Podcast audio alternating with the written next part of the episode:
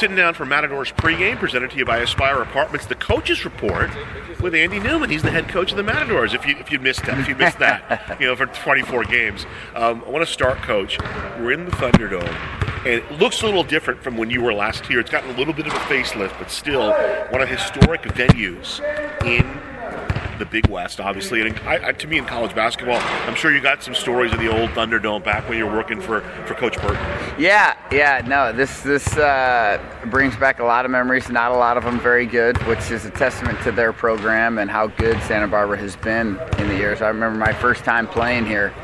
Coach Burton and I's first year, the halftime score was 42 to seven and we were the team with seven. So, uh, never forget that. It was probably the worst half of basketball I've been a part of as a coach. So, um, yeah, no, it's uh, it's a great place. Um, a lot of very good players came through here, and and uh, shoot, we're uh, looking forward to playing here tonight in front of a great crowd. We'll take you back to high school driver's ed, um, steering out of a skid. You get in a skid, you steer out of it you guys have steered out two wins in a row, both at home, obviously. What, what were the key elements after losing the five in a row?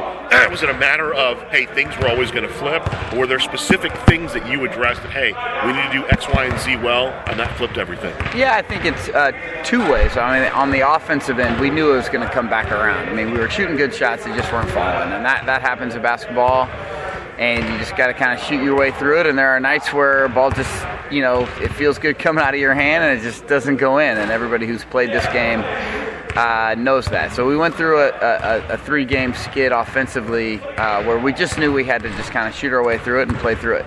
Now, the XYZ part, eh, you know, is uh, on the defensive end, especially in the second halves, um, we, that we've really spent a lot of time um, in our walkthroughs, a lot of time in our preparation of getting better defensively, specifically in the second half. And I think one thing you'll see with how we flipped this thing was opponents' defensive field goal percentage in the second half specifically.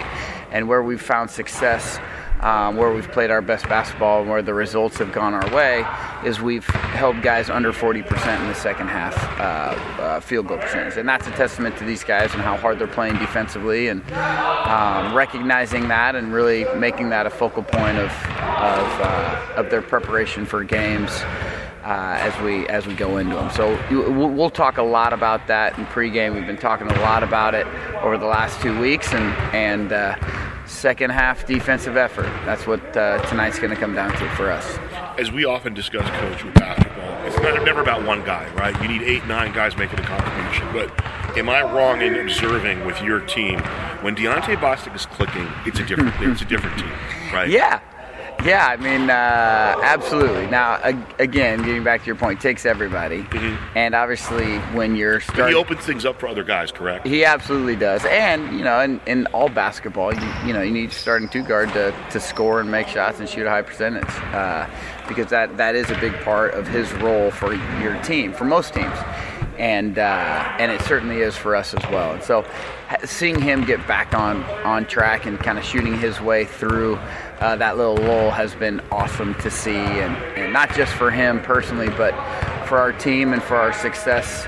Um, we're gonna we're gonna need him, um, you know, playing his best basketball here as the season comes to a close and we get through February and into the end of March. We really want him uh, clicking on the offensive end of the floor. And the last thing for me, coach, looking across the aisle at the Gauchos, they're scuffling a little bit too right now. You know, they had that big game against you guys. They've split. They've split, been two and three since that one, and you know, Irvine kind of put it on them on Thursday.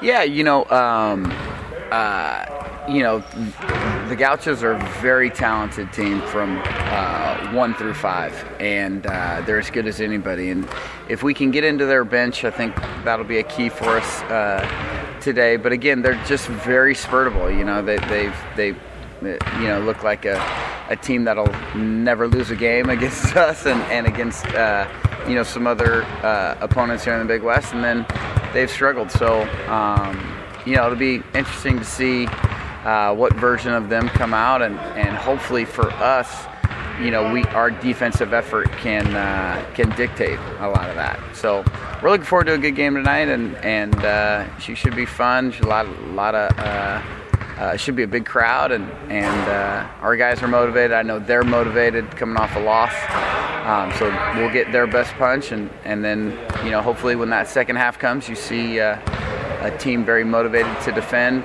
uh, from the Matadors, and good things will happen. Head coach Andy Newman, his team embarks on a pretty important two-game stretch as we're into the second half of the Big West schedule. We'll have the opening tip after this.